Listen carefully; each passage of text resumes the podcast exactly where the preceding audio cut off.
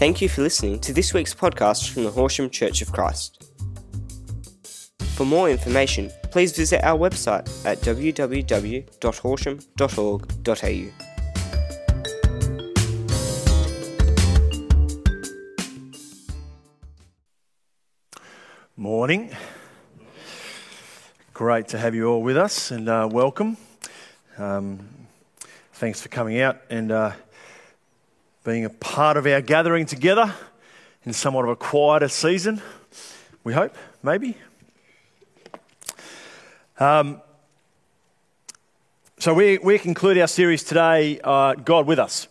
Uh, what is it to know this Emmanuel, this God who has promised to be with us in all things and through all things?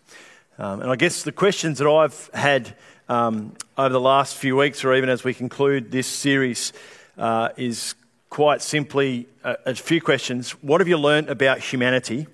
And as you read Scripture, what do you learn about humanity? What do you learn about yourself as we engage with this story? You know, we've heard the story in different ways. We've heard the story uh, in the invitation from Dennis this morning. We've heard the story again um, from uh, Lockie over communion, and as we remember communion. And it's very easy just to participate in those things. Uh, but what have, what have you learned about yourself? And in the midst of that, what therefore do you learn about God and who He is? And if we answer those questions or respond to those questions, what do we learn about humanity? What do we learn about what's happening in our world and our community and the response that's taking place? And therefore, not even just about humanity, what do we learn about the personal response I'm making or the personal way that I'm engaging with the world around us? And therefore, what does that mean and what does that look like for a God to respond in the midst of all that as well? Then we also have to ask the question what does it mean to know God personally in the midst of this in a way that shapes and informs the way that I engage and participate in community?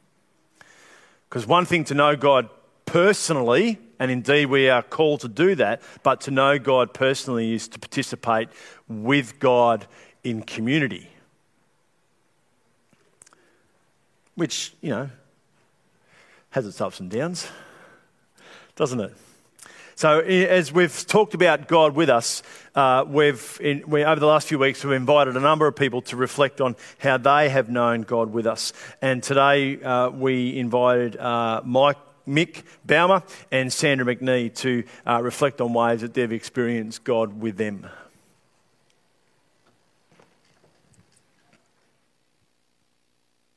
G'day, my name's Michael Baumer. I'm married to Catherine. Uh, we have three kids Noah, Eleanor, and Stella, and they're 11, 9, and 6. Been at Horsham Church of Christ for uh, about 13 years, I think. Cat's probably one year up on me. Um, moved up in about 2008.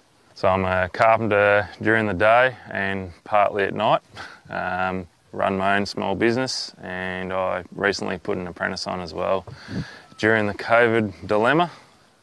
I find God's with me all the time. Um, all you have to do is look. Um, yeah, in whatever you're doing, um, I'm always reminded of God talking to me in various ways, whether that's on the job or on the way to the job or different people you meet. Um, obviously, I meet a lot of different clients. Um, everyone's got their own story, which is fascinating and I think God's given me a bit of the gift of the gab, so I don't mind a chat. And yeah, I like talking to various people about their stories, and it can often prompt um, their faith or their lack of faith, but doesn't really matter. But yeah, it just can end up being a really interesting chat, which makes us both think about life. Last year, I had a mate of mine that I knew back when I was in the army when I was 19, 20 years old. When I first met him, he was quite a rough sort of character. And we had some pretty heated sort of discussions about our different views of the world and different upbringings obviously come into that. And like I said before, he was quite opinionated, which is fine.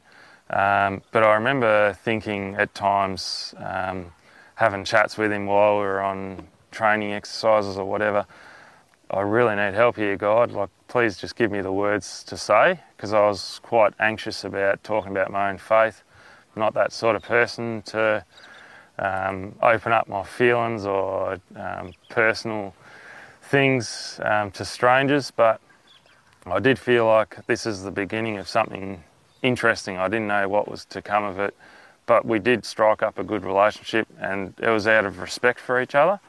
And I guess that's where the seeds were planted. So, all like coming forward to earlier this year, we had that relationship, and you have some friends that you may not talk to for a while, but he'd called me randomly and sort of stumped me. So I was again asking God, I really need some help here. Just give me the right words. And I'd sort of picked up that he'd he'd been drinking and he, he seemed angry, but I guess it was just angry at the world and angry with things that are going on with government and whatnot. And God gave me the right words to say. I don't know exactly what it was, but at the time it was basically saying, mate, you got to get off the grog and pull your head in, go and see some people down there that you can. Like I'm pretty sure you can still go to church, so go find a church, have a chat, and keep in touch with me. And it was pretty blunt words and again, perhaps maybe it was a pretty heavy watering of the seed, so to speak. Um, and then months later, he called me and told me that he'd pulled his head in and made a decision to um, follow Christ, which was pretty cool. Just to see how the Holy Spirit works, and um, yeah, depending on the environment or the person, I guess you can um, blend into what works for that person. You don't necessarily have to have the same approach to every conversation. So I don't exactly read my Bible every day or don't necessarily pray every day, but there's some days where you're on the job and perhaps your mind isn't as busy as any other day. And I find that God comes to me quietly in funny sort of ways. Um, for example, I might go to my tool trailer and grab a handful of nails, and I just feel this prompting grab an extra two nails. Roger that, God, and I do it, and then at the end of the day, I need two more nails, and there they are in my tool belt. Just little things like that, or driving to work, just get this sense that really have your wit, wits about you. There's a car that's going to come around the corner on the wrong side of the road, and it happened. Like these moments happen all the time for me. Um, whether it's been on the fire ground with trees falling down and just God telling me just to be extra aware of something. And I don't necessarily say to the crews that I work with, oh, I think something bad's going to happen. I might just feel as though God's just telling me, oh, just tell the driver to move the truck 20 metres back. And then the power line fell down. Like, uh, to me, it, it's amazing, but I sort of feel like, oh, yeah, that's cool, that's, that's normal. Whereas to others, that might come across as being um, amazing, but I just see God in every day, everything you do. Like how I haven't cut my hands off or hurt myself really badly, I'm amazed. I feel like I'm a walking miracle, but I think that's just being at one with God, really, just Him speaking to you. So. Hello out there, I'm Sandra McNee. I live in Horsham and I've got a wonderful husband, two grown up daughters with wonderful husbands also, and four grandchildren. God with us looks like for me just like the most amazing God. Um, many years ago, when I was a young adult, I tended to think of God as this very stern, distant father figure who I had to please by going to church every Sunday, reading my Bible every day, as my Sunday school teacher said, and being good, whatever good means. But fortunately, God shook me out of that um, thought quite literally because I was on a plane and it suddenly hit these giant air pockets and everybody went everywhere. And I thought, my number is up.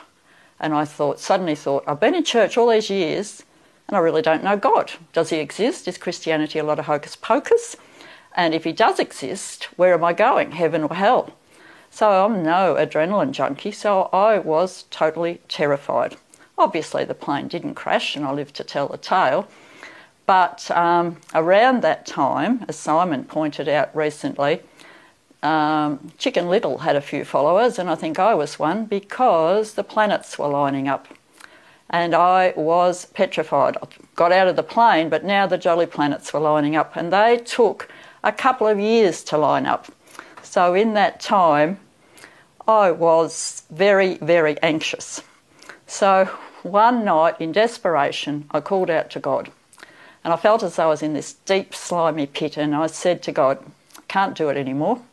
It's you or Valium. And uh, I said, if you're real, please show yourself to me. So I had the most incredible experience. I'm lying there in bed, and this hand, I can see it as clear as day still, reached down and pulled me out of that pit. And I firmly believe that was the hand of Jesus. So, what an amazing God who is always with us. Well, I now knew that God existed, but where was I going, heaven or hell? I think I firmly believed I had to earn my way to heaven. So there was a flurry of cakes and casseroles coming out of my kitchen, but then again, the question how many cakes and casseroles are enough? So I called out to God again, being the drama queen, and I randomly opened my Bible, which I know you're not supposed to do in case it tells you to do something that's not really good.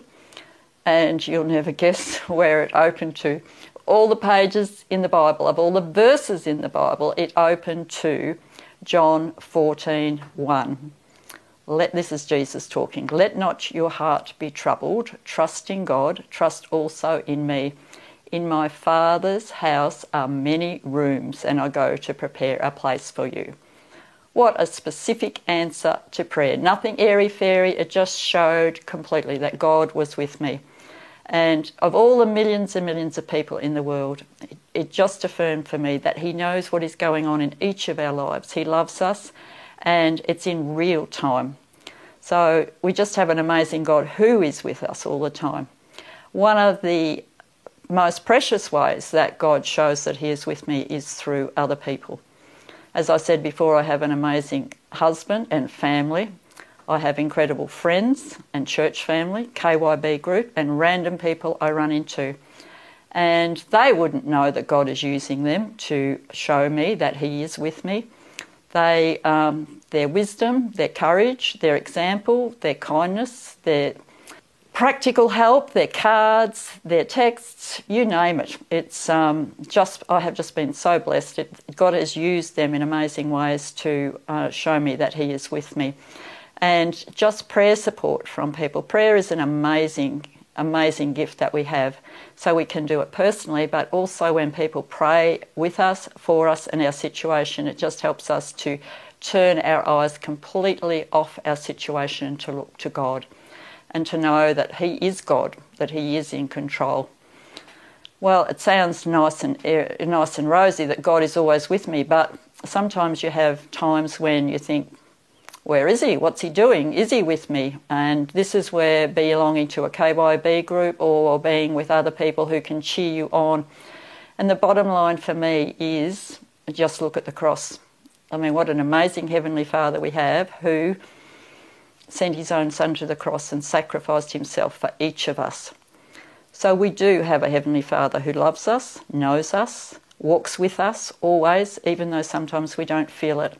And I just pray that you will also know his presence with you. How good have they been?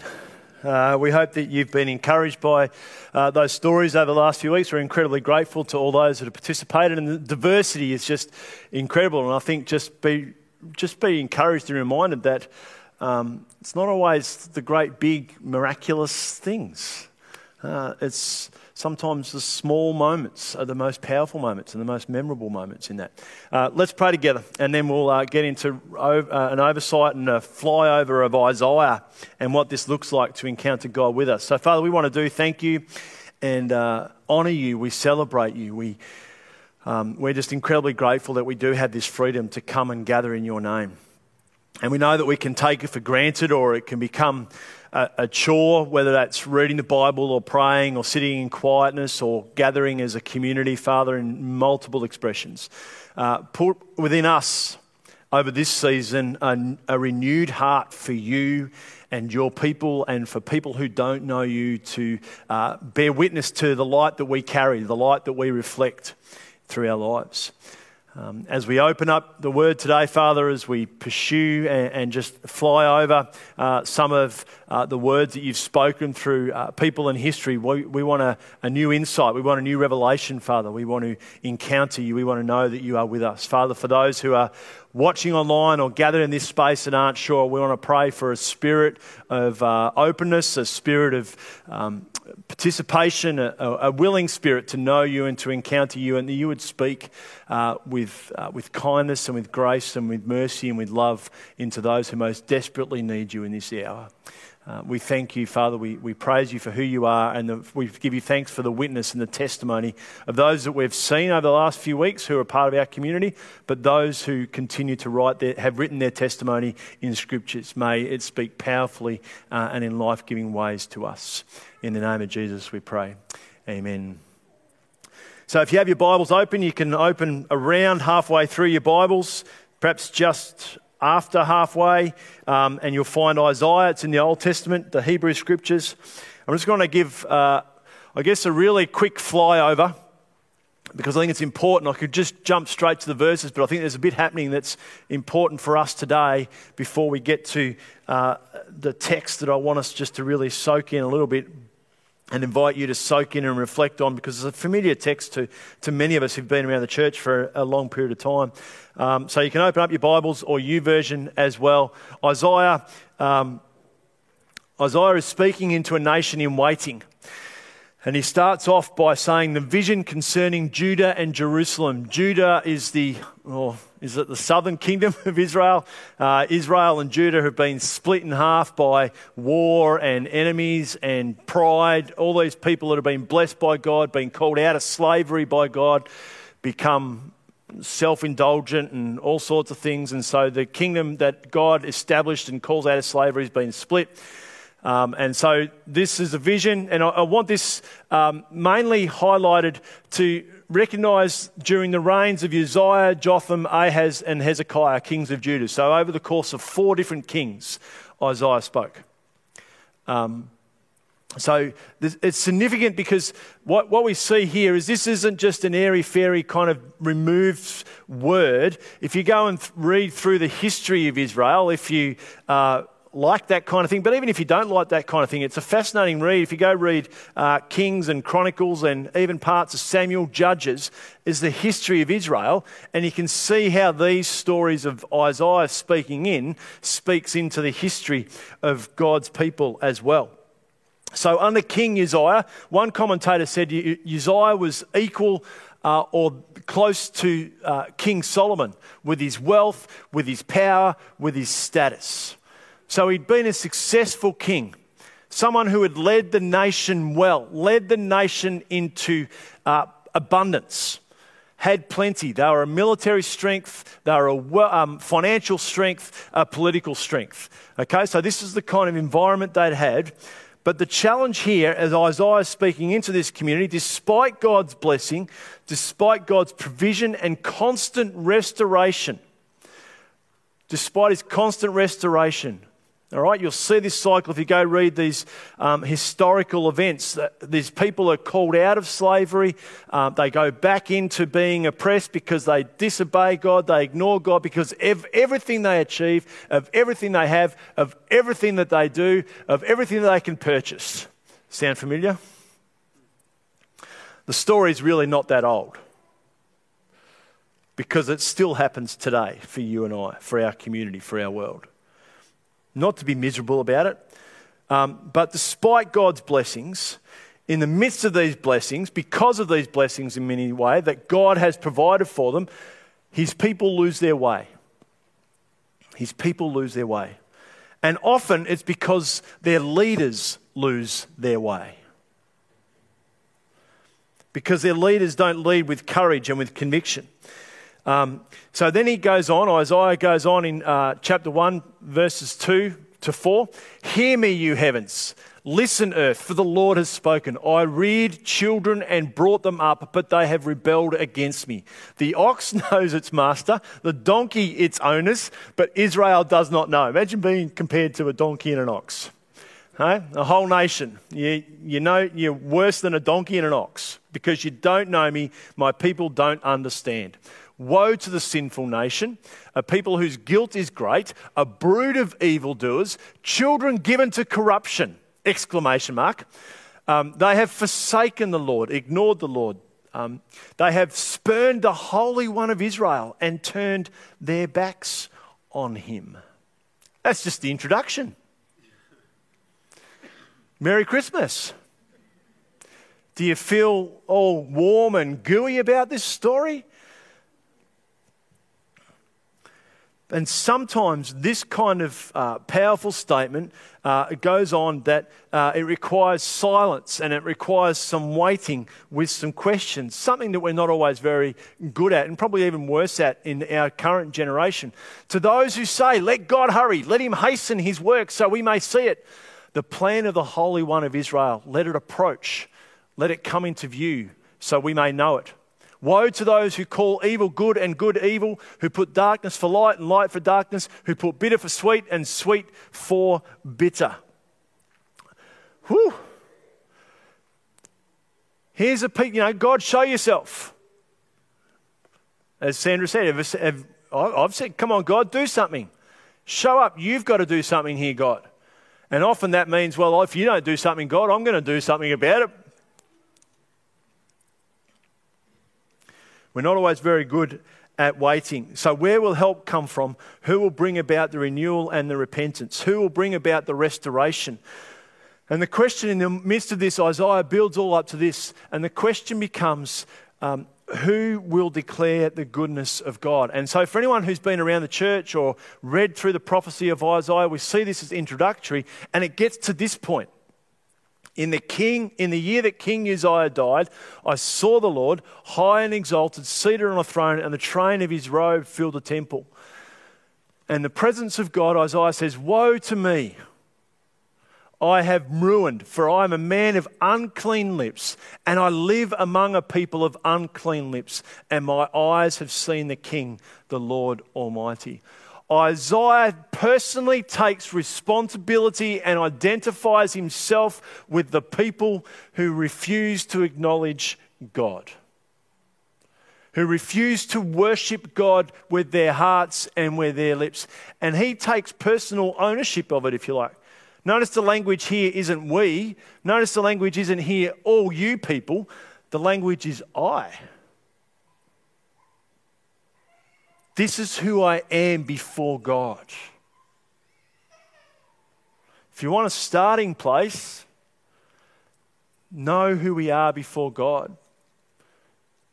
Know that we are not always the people who live in the fullness and the promise and the blessing of God.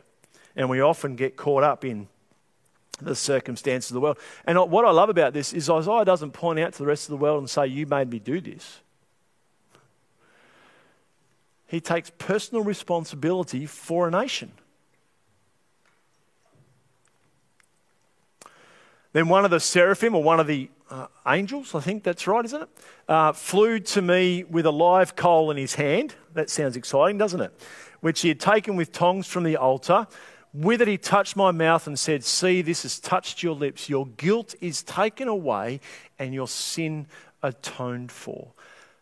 The freedom to participate in new life is a deeply personal and intimate encounter with God. And then I heard the voice of the Lord saying, Whom shall I send and who will go for us? And I said, Here am I, send me. What I love about this, repent, um, this is once, this is who I once was, this is who I am now, and this is my call. This is true for all of us. This is who I once was. This is who I am now because of God. And this is my call. Repentance, ladies and gentlemen, bears response. Repentance calls us to respond. Repentance invites response. And I think there is a sense where we have lost our way, and I lose my way, where we we love the idea of repentance. We love the idea of being forgiven. We want to sit around in the glory of the Lord forever. And the only way that we can do that is by responding and reflecting His light and being in His presence. As he stands in repentance, Isaiah becomes the one who proclaims a warning, but he also proclaims the hope and the promise of God. Therefore, the Lord Himself will give you a sign. The virgin will conceive and give birth to a son and will call him Emmanuel. God with us.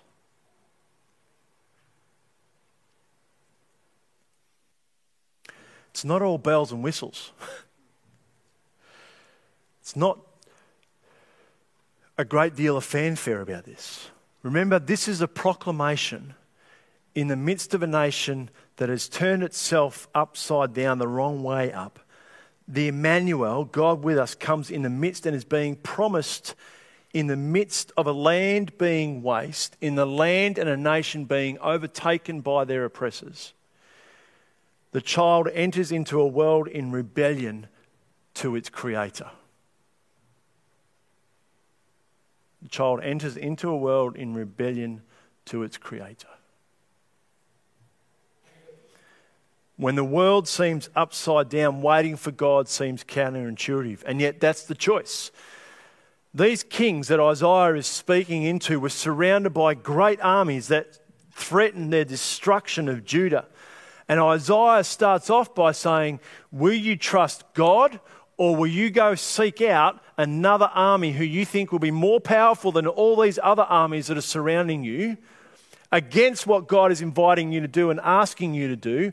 Will you go and pursue the ways of the world and therefore serve that instead of waiting patiently for God?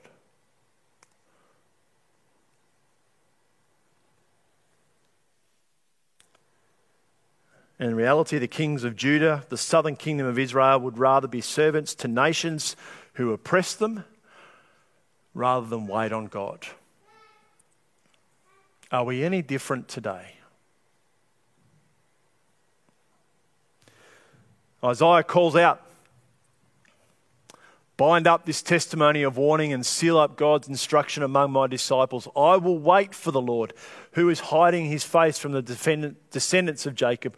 I will put my trust in him. So, an incredibly personal uh, and meaningful uh, declaration of faith. Whatever happens here, this is what I'm doing. Here am I, and the children the Lord has given me. We are signs and symbols in Israel from the Lord Almighty who dwells on Mount Zion. And again, see that we are signs and symbols. In the midst of this madness, in the midst of this mayhem, in the midst of this upheaval, we remain signs and symbols. Man, I read, I more, the older I get, the more I read the scripture, the more I see it's so relevant to the way that I live my life today. Who are the signs and the symbols in Horsham today? Who are the signs and the symbols for our nation?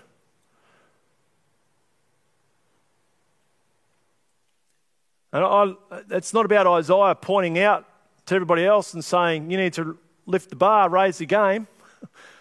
It's again Isaiah taking personal responsibility. When some, and this is, I included this verse because I wanted us to understand just the challenges that they were facing and the invitations and the opportunities that they had before them. And again, you can see the relevance as you read this. Who do we pursue? When someone tells you to consult mediums and spiritists who whisper and mutter, should not a people inquire of their God? Why consult the dead on behalf of the living? Consult God's instruction and the testimony of warning. If anyone does not speak according to this word, they have no light of dawn. Where else do we hear the nature of light? Come on, a, that's not, I'm asking you, anyone. Where else do we hear the nature of light? No, no, no, no. Think gospel.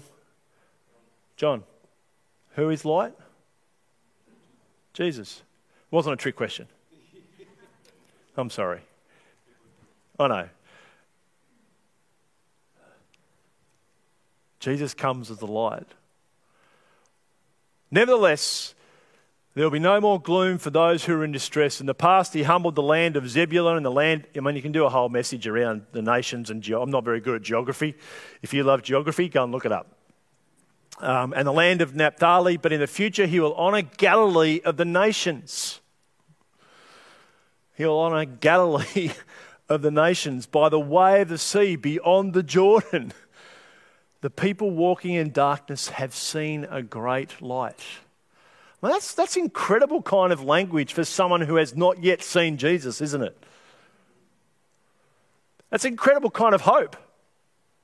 It's an incredible kind of promise. In the midst of this upheaval, in the midst of this distress, in the midst of this madness, mayhem, confusion, in the midst of government rule that seems upside down and has ignored everything about God, here is a man who stands up and says, the people walking in darkness have seen a great light. On those living in the land of deep darkness, a light has dawned. This isn't just a, pre- uh, a future hope, this is a present reality.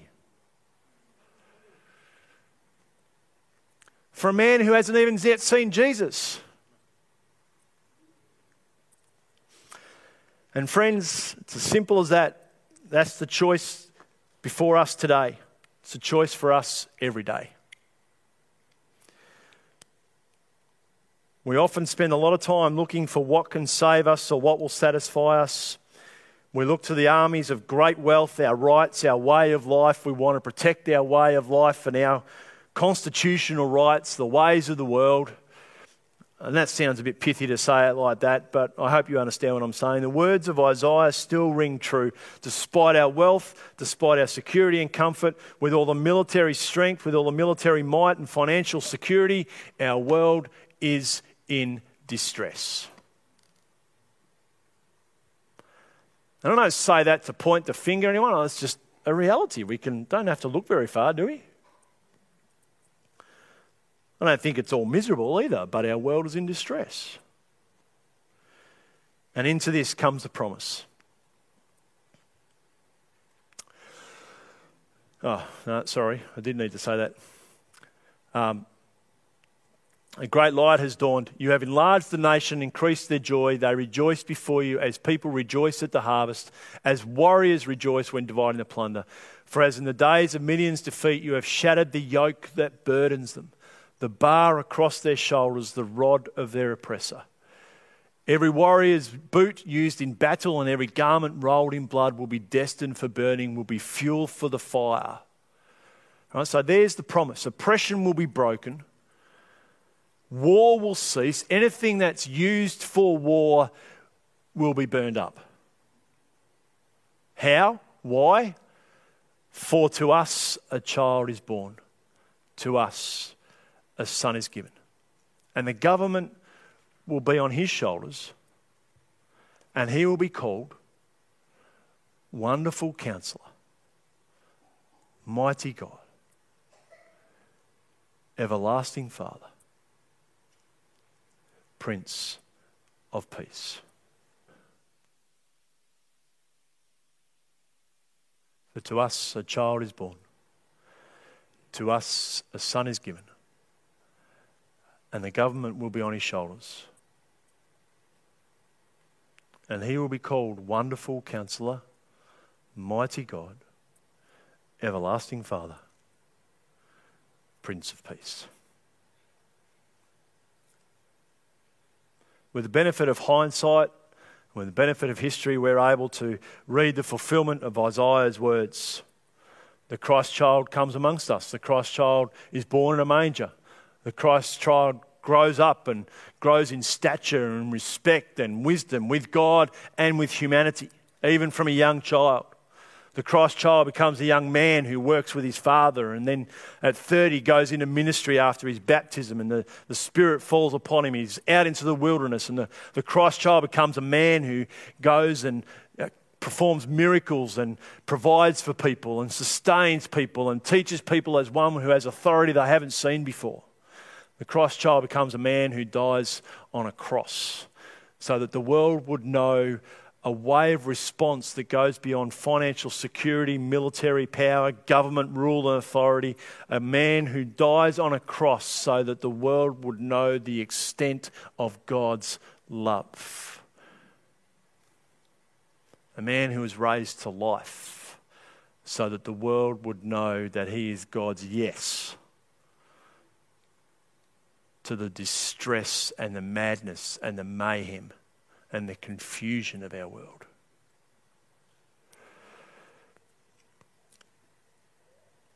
And a text from so many thousands of years ago still invites us to consider how does this Christ shape and inform our lives?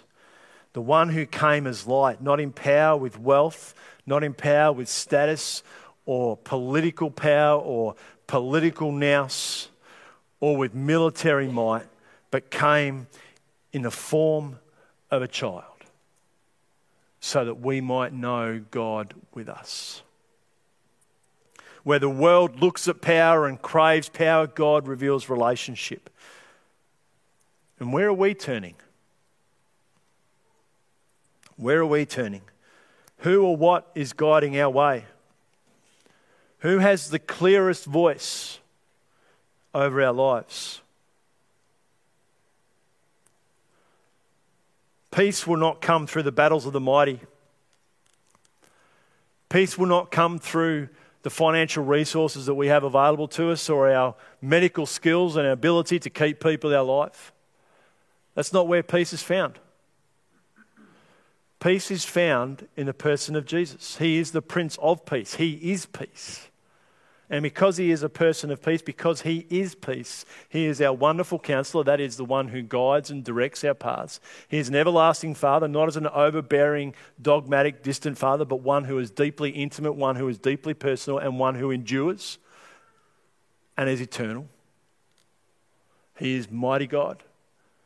For everything else that we will make gods, he far outweighs and supersedes anything else that our world will put before us as God. So, how does knowing the Christ, God with us, Emmanuel, shape, influence, and transform your life? I pray that knowing Christ would change the way as our team comes up. Thanks very much. I pray that our that knowing Christ would change the way we respond to the darkness in this world. It would change the way that we um, bring light into um, instead of greed, that we would see generosity, instead of oppression, that we would see freedom, instead of fear, that we would see hope, instead of injustice, we would see things made right. Because I started with saying, Woe to me, I'm a sinful man. Because I dared to have the courage to submit to a God who declared himself as the everlasting Father, the Prince of Peace, the mighty God the wonderful counselor because I dared to follow his ways. And I prayed that all of us might dare to follow his ways, to know God with us, so that the world might also know God with us. I pray that knowing that Christ would shape, inform, and transform our attitude to those who have been hurt and to those that we have hurt. I know that knowing, I pray that knowing the Christ would transform the way that we view our marriages, our relationship with our children, our colleagues, our finances, our workplace, to those who we meet down the street and in our families who walk in darkness. I pray that as we know the Christ God with us, that others might also know God with them. And as we sing our closing song, and if you would like prayer or you want to make a declaration of faith, we want to invite you to simply do that. You might like to talk to someone that you know, or come down the front and have a conversation with myself, or ask for someone that we can put you in touch with. If you're online, just visit horsham.org.au and visit the contact page. We'd love to be in touch with you during this week. But in this building, in this room, there's opportunity for prayer, there's opportunity for conversation, there's opportunity for encouragement. May we be God with us with one another.